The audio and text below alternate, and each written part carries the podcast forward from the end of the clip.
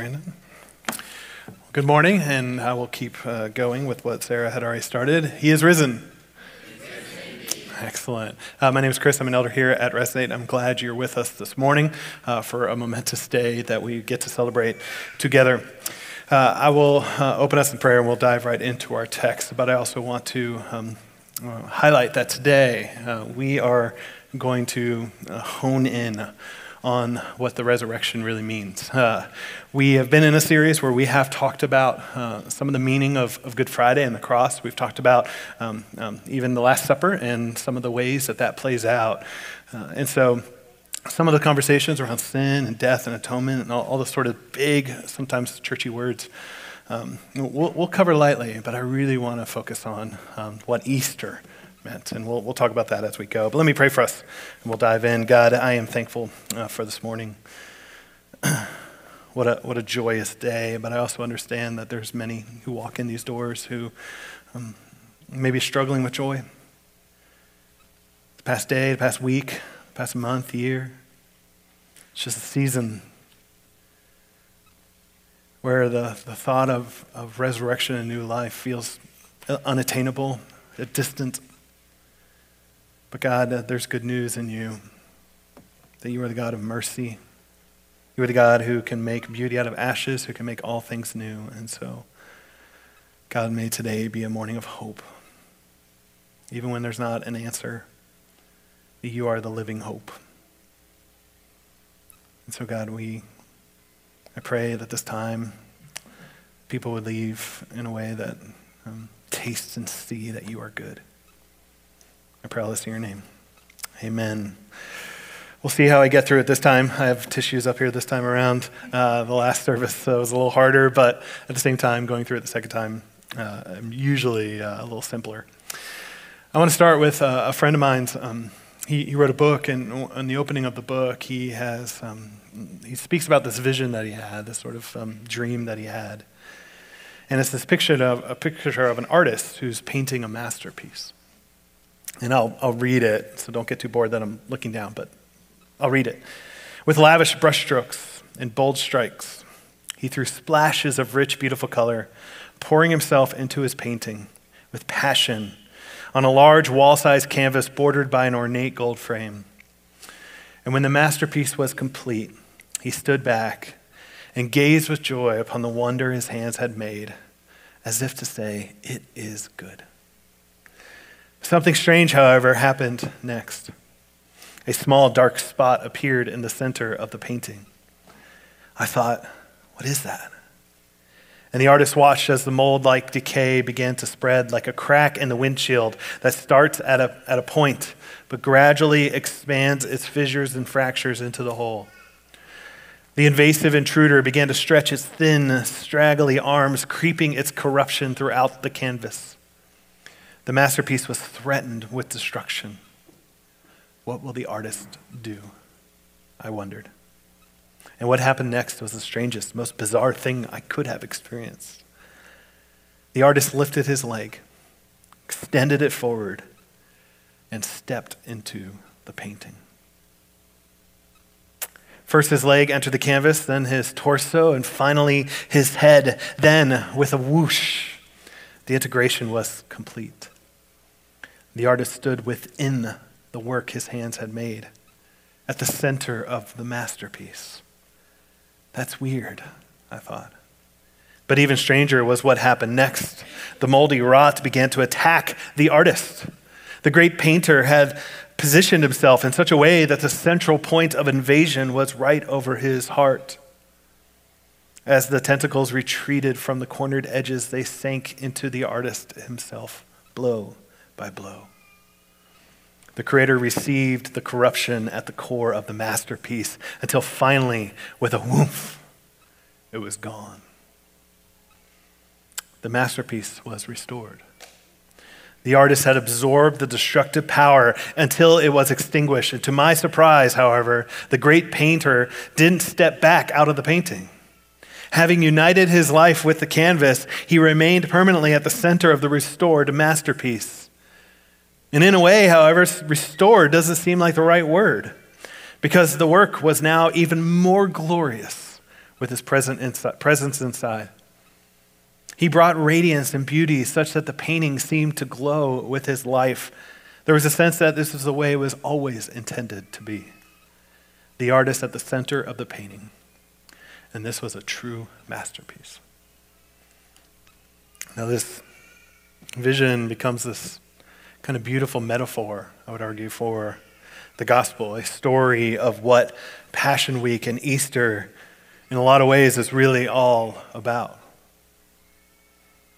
And I want this morning for us to look at that Sunday 2,000 years ago and what Jesus getting out of the grave really does mean for us.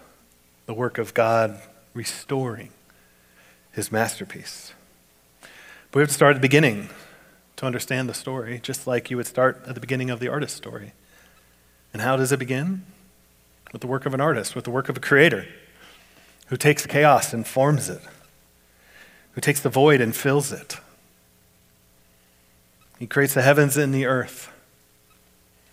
And then God does this tremendous work over five days of forming the earth and the sky and the lights and all of this, and then calling all those things good. And on the sixth day, puts a capstone in some ways on his creation with these image bearers in humanity. And he calls it very good. The first thing we find out about the world that we inhabit, the first statement about it, is that it is very good. And on the seventh day, he rested. We end up in this very good created world. By chapter 2, we start seeing that, that we are present in this world and where, where God Himself is this king. And He's actually appointed humanity to sort of rule in His place in some ways, like, like viceroys representing the king. And the earth was the specific domain that humanity had. And it was unique, this place where heaven and earth kind of co present together. And it was represented by this garden inhabited by God and a man and a woman. That's how it starts. And it's fascinating to look at the gospel writers, and we'll look at John a bit today, but how does the book of John, the gospel of John, start? Very similarly. It starts even with the same words in the beginning. Now, he'll go on to use some metaphor language around the word for his people, but at the same time, John is intentionally hearkening back to creation itself. He will spend pages of his gospel and his letters talking about light and darkness and the distinction there, all of the sort of storytellings. And if we even hone in on Passion Week itself, John, John has some nuances to, to how he tells the story. But Passion Week itself, we should even note, if you're on a Jewish calendar, the first day of the week is Sunday. And so on the sixth day of the week, on Friday, the day that God normally would have, uh, in, in, in the story, been the day of his creation of humanity, what happened on Passion Week is the death of the truest human in Jesus. Seventh day of the week, on Saturday, the day that God would rest, what happens? Jesus lays in a tomb. It's the end of the week.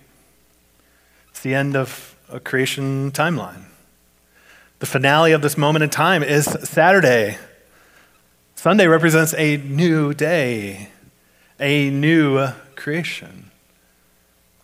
And if you don't think that John might be after that, what do we even find in John's storytelling that we don't find in the other gospel writers? Uh, we can even look there in John 20 because John will speak of a dark morning and then speak of being suddenly all these folks that are able to see when at first they were blinded.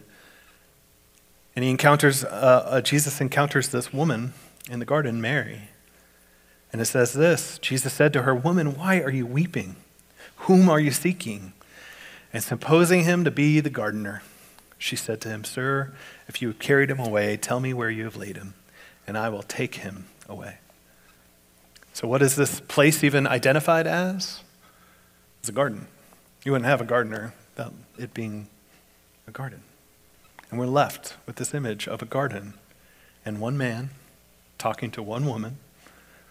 And not only that, but even in the first garden, Adam is the one who declares Eve's name Eve, that's, that's your name.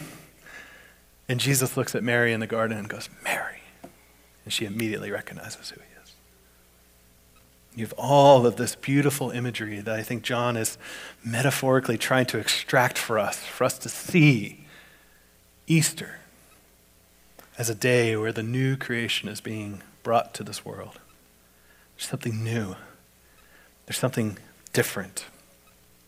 And I worry sometimes that for many of us, Passion Week becomes so focused on what happened on Friday, and our understanding of the gospel itself becomes so focused on what happened on Friday that we miss the grandioseness of the story that God is actually telling.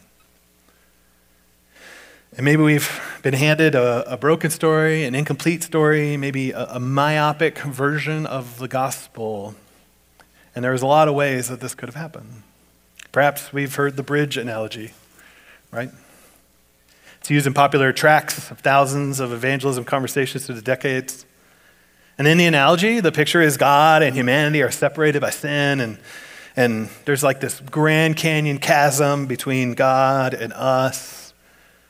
Unfortunately, Jesus went to the cross to build this bridge, and now uh, we can get to the other side where God is again. But I don't know if you think in three dimensions, but travelers will run into uh, some problems as they get to this bridge. Um, in case you didn't think about that, there's really no way to get through the cross without a ladder. And I'm being a bit facetious, but in some ways, this picture also represents, uh, misrepresents a lot. It tells a story as if we're the ones that are just always trying to get to God and God's sort of moved away from us that he's backed away. Our desire is to leap across, and we're just waiting for some bridge to be built. We're pursuing God, but God seems to be running away and further and distant. But the story of God is the opposite of that the story of a God who pursues, a story of God who works to bring heaven back to earth. And too often, the reality has been reduced down to something like this as well where we are here, we're on earth. I, I actually saw this on the back of a truck the other day, like an 18 wheeler.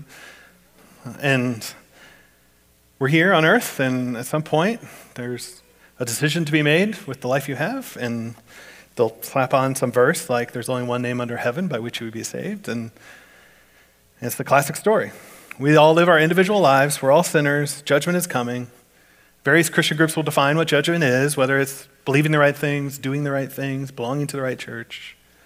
And at some point, you get assigned heaven or you get assigned hell. Heaven's floating in clouds with harps and halos, and hell's Satan and torment. And judgment becomes this moment where it's like a, a YouTube channel of everything you should have done in your life and everything you shouldn't have done in your life. Everything that, that was played out of good and bad.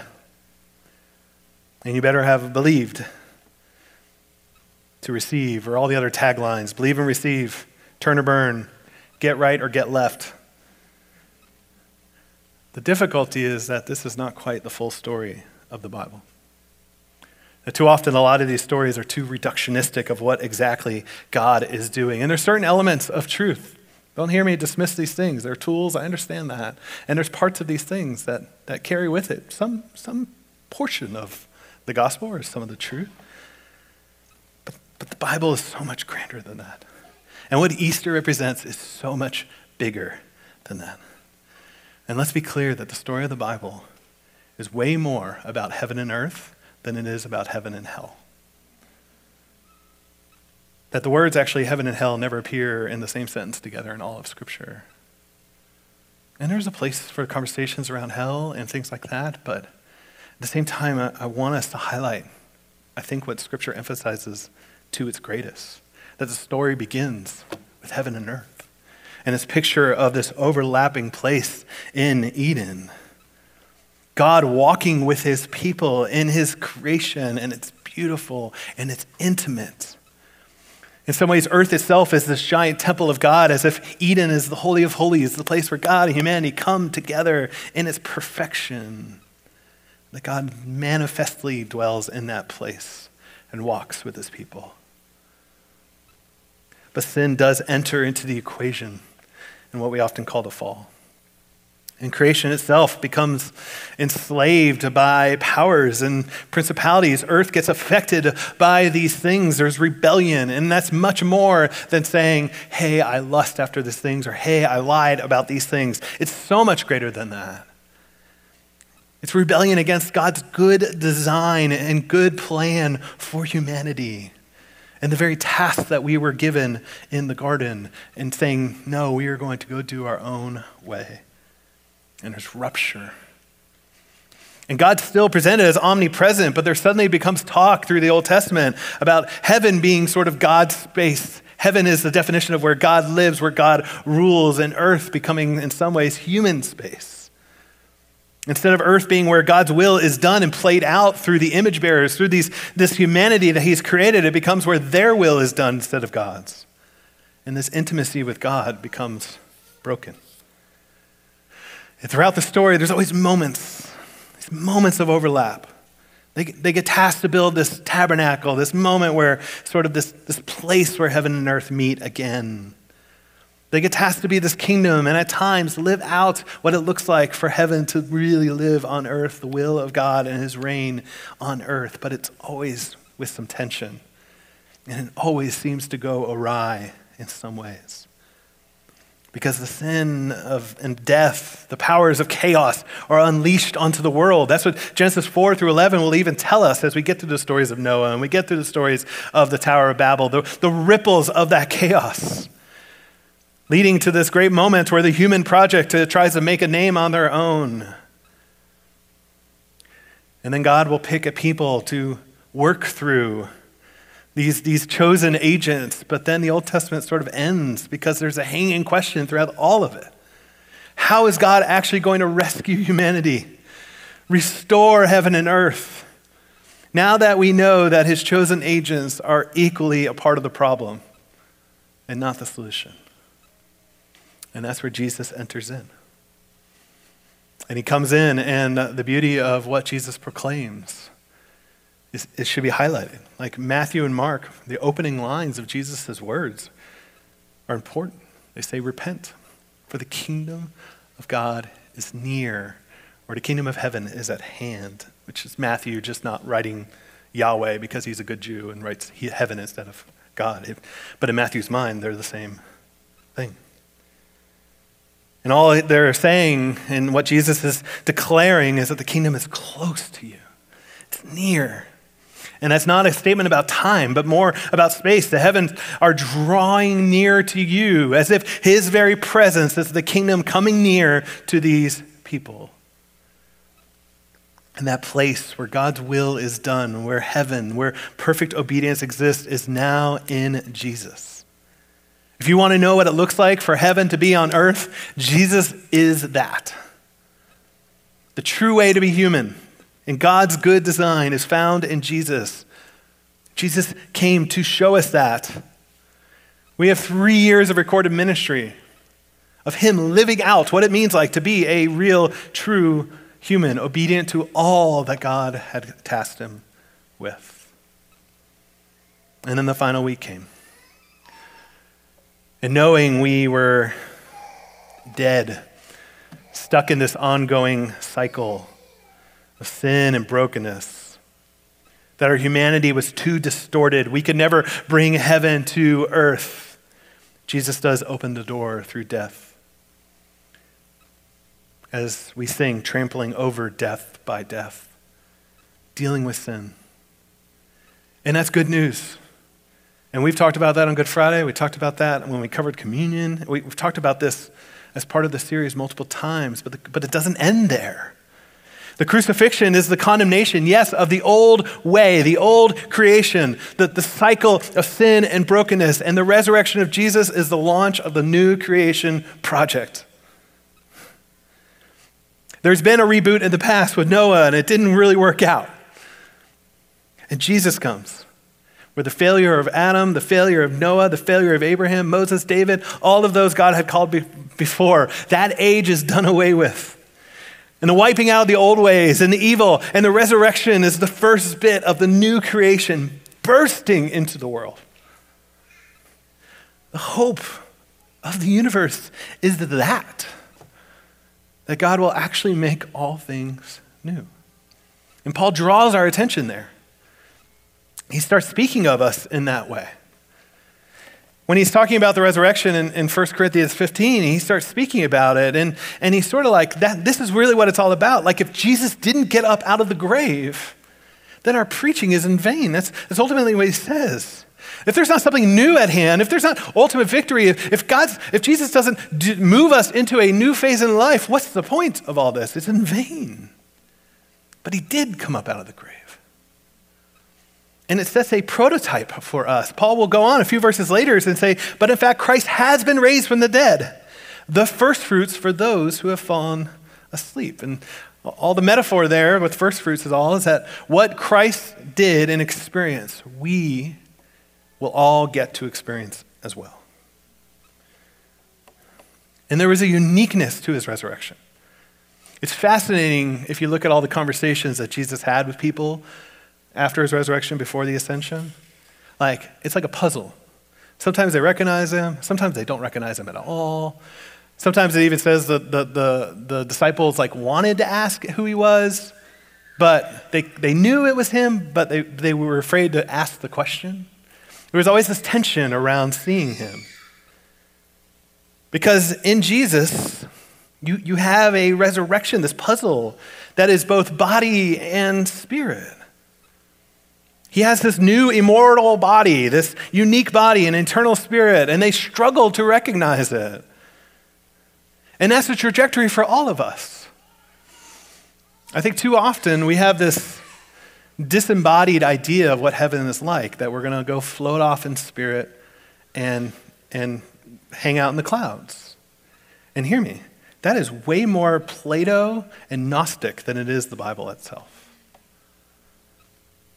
Because what the Bible presents is a bodily resurrection of a bodily Jesus, ushering in a change to the physical world. There's a trajectory for us, not to be whisked away forever, but we'll have some form of a immortal body. And don't ask me what it's going to look like. The Bible doesn't give us those details. But at some point, it's going to be different than what you got right now. But it'll be physical, it'll be real, it'll be, it'll be on earth. And at some point, heaven and earth itself will be united in its fullness. That's why Paul will identify us as part of new creation. 2 Corinthians 5 From now on, therefore, we regard no one according to the flesh, even though we once regarded Christ according to the flesh. We regard him thus no longer. That was like the old way of things. Therefore, if anyone is in Christ, he is a what? A new creation. It's part of the, the new thing that God is doing. The old has passed away and the new has come. And all this is from God, who through Christ reconciled us to himself and gave us the ministry, the work of reconciliation. That is, in Christ, God was reconciling the world to himself, not counting their trespasses against them, encouraging to us, entrusting to us the message of reconciliation. So, so God is doing a work of reconciliation. He's, he's doing it. He's done that for some of us. Therefore, we are ambassadors. We are the ones who represent, who go out as God's representatives, making an appeal through us. And God says, and Paul says he implores you on behalf of Christ, be reconciled. And it includes the, the, the, the, pathway that got us there, that for our sake, he made him to be sin who knew no sin, so that in him we might become the righteousness of God. And we've talked about that substitute multiple times recently. But what Paul's after is saying, we, we don't think of people the same way that we used to. We don't think of even this world, this created world, the same way that we used to. We don't regard people in that sort of relationship of the old. God is doing this amazing work of reconciling this world, of making new creations, and that is how we need to see the world because we know the trajectory. Like we know how the end of the story works out. And we actually see this reunification of heaven and earth in what is ultimately called a new heaven and new earth. Revelation 21. And when I saw a new heaven and new earth, for the first heaven and the first earth had passed away, the sea was no more. And I saw the holy city, New Jerusalem, coming down out of heaven from God, prepared as a bride adorned for her husband. Which, a little nerdy theological side note if Jesus is that first bit of, of the new creation in the garden, Mary represents the, the she of the church, the bride of the church in that moment. So, anybody that says the Bible doesn't give dignity to women, they're missing out of what the Bible actually does for women and, and raises their status and purpose. That's, that's another sermon. And so, but this picture that's hinted at in the garden gets fulfilled in the city a reunification of heaven and earth to the point where we don't need sun, we don't even need the seas. It's, it's fulfilling the original task and role of, of Adam. That's what God's going to do in the long run. In a new heaven and a new earth, uh, don't think of it in the sense that it's like um, brand new, like it's never existed before, it's young, it's new in time. That's not the word. There's another word for that in Greek. Um, but in, in the Greek here, it says kainos, as if it's something that's existed before, but it's a new quality to it. It's almost like Earth 2.0. That's what God is doing. He's making, He isn't making all new things, but He's making all things new. And that's an important distinction because it starts changing everything about how we view this world. The resurrection should change everything how, about how we live, not just the statement around how it happens when we die. Because if you believe that this world's going to be completely destroyed in the end and we're just going to spend eternity off disembodied somewhere in heaven, then you may not be motivated necessarily to do much good here, to spread the kingdom here. But if you believe God and right now is in the business of recreating the world, of making all things new, He's doing that work now of bringing His kingdom here to earth in tangible ways. That's why we pray over and over and over Thy kingdom come, as earth as it would be in heaven, as it is in heaven. That's a different story of how now to live. As N.T. Wright puts it, the resurrection has always gone from a strong view of God's justice and of God as a creator. Those twin beliefs give rise not to a meek acquiescence to injustice in the world, but to a robust determination to oppose it. English evangelicals gave up believing in the urgent imperative to improve society, such as we find in Wilberforce in the late 18th, early 19th centuries. They gave up on that about the same time that they gave up believing robustly in resurrection and settled for a disembodied heaven instead. But if we really get what God is accomplishing in this resurrection, what God is giving a foretaste of, it should change everything. We start filtering our questions not about what gets us into heaven, but what is like the kingdom of God here. Jesus himself becomes this great parameter in places like like the Sermon of the Mount for us to filter through. In the new creation, we are no longer objectifying each other. We're no longer holding each other in contempt. We're no longer breaking oaths like our word is integrity and power. We're no longer living different between our private life and our public life. So that my life is anticipating what is already taking place. That is what we're invited into. God is making you new. God is making me new. And God is doing a work to bring his kingdom here on earth. So, the reason I care about sin and holiness is not because I'm worried that there's a fickle God that's going to be mad at me in any moment. But I am convinced, having lived my own life and having made choices like Adam, where I, I choose what I think is best and what I think is going to make sense and whatever that is. I am convinced now, having done that, that following Jesus is truly the best way to be human. Rightly related to the creator of the universe, rightly related to each other, that is flourishing in this life. And in Jesus invites you into that. There's hope in Christ's resurrection. It's a preview of things to come, but may we press forward, not as glum fatalists unmotivated to spread the kingdom here, but as passionate followers of Christ. Kingdom people who are joyful about the important work of this new creation. But I want to draw us back to the garden where Jesus is a gardener. And we should remember that Adam's first vocation, in some ways, was a gardener. And yes, it's metaphoric. And yes, he had some priestly duties and all this kind of great, rich theological things, but it's described like a garden. Go fill the earth, do it. Like you are to go out and take the uncultivated parts of the world and cultivate them like God. But Jesus is now a gardener, but he's the gardener of a resurrection, cultivating new life in others. The first Adam was a gardener who failed at his task, and the world became a wasteland of war and sin and brokenness and hatred and violence and judgmentalism and everything else. But the second Adam will succeed in the task. Christ will restore because Jesus is a gardener, a gardener cultivating resurrection life in those who come to him. The metaphor of gardener or physician are, are beautiful and faithfully depict, I would argue, what salvation is really about. A gardener's work is earthly and intimate. Gardeners have their hands in the, in the humus of, of earth. Even humans come from the humus, the, the, the, the dirt of it. Gardeners handle living things with living hands, and Jesus is not afraid to get his hands dirty in the humus of humanity. That Jesus is a gardener and with a good heart and a green thumb should change our perspective on life. I promise you that life is not so messed up that Jesus can't nurture you into a flourishing state. He's a good gardener. That is good news. And it requires faith to trust the gardener and to stay in the garden. That Jesus will grow your life out of the husk of the old life. But we do need to stay in the garden. And yes, I know it's easy to be depressed around like, like church garbage and everything else and all sorts of stuff that I know are legit baggage that a lot of you have. I get it. Just remember, beautiful gardens have compost in them too.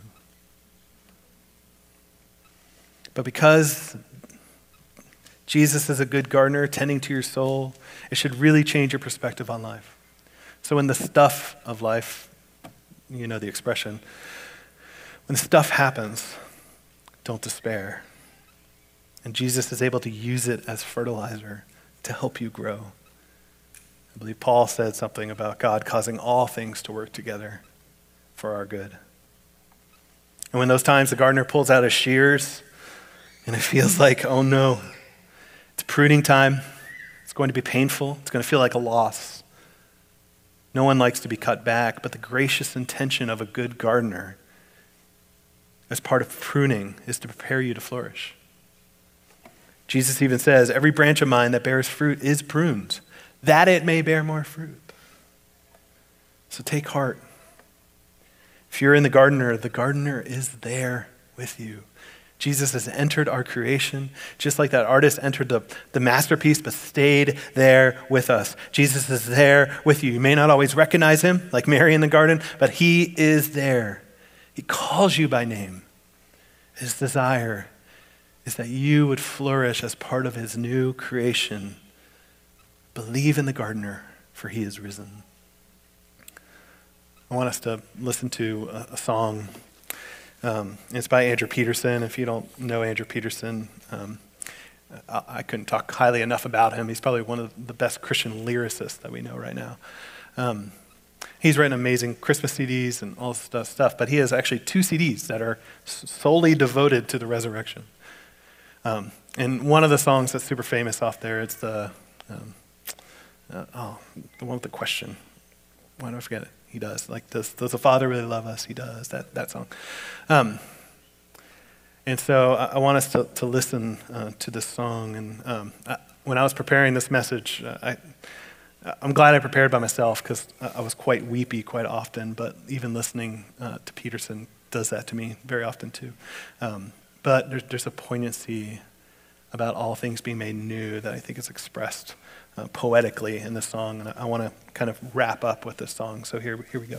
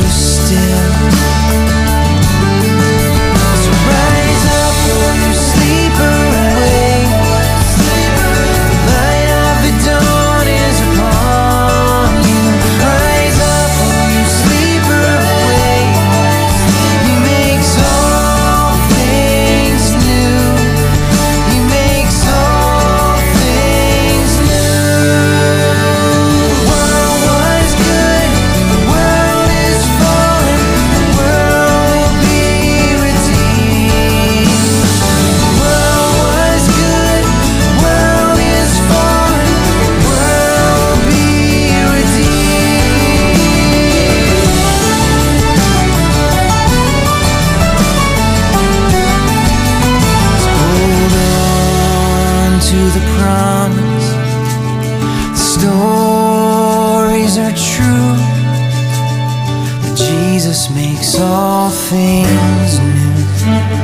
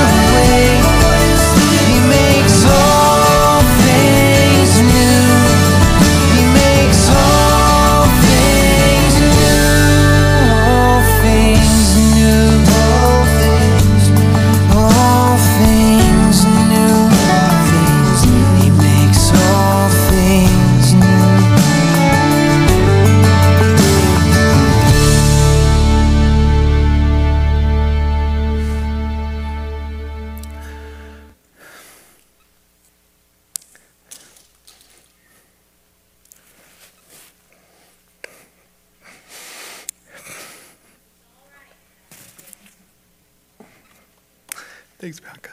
Um, there's always two invitations by Jesus to, to come and see, to go and do. And uh, I don't know where some of you are this morning. And uh, it may feel like the idea of anything feeling new any fe- feeling restored, any idea of flourishing, any idea of life so distant. but the invitation is there. Come and see. Come see what our Lord has done.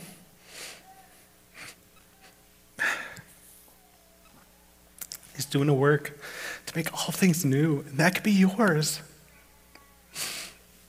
if you don't know it already. And if you do know it already, the instruction then is to go live it out. Go live out all that Jesus commanded us. Go make disciples. Tell the world about the God who makes all things new. That heaven and earth are meeting together again. And we can have a foretaste now of what that will be like in its fullness. That's why we care about all the broken things in this world. Because we're not just punching people's tickets to heaven by sharing the gospel, we are living out the truth. So every injustice, every broken area, every piece of sin, we, we care about now.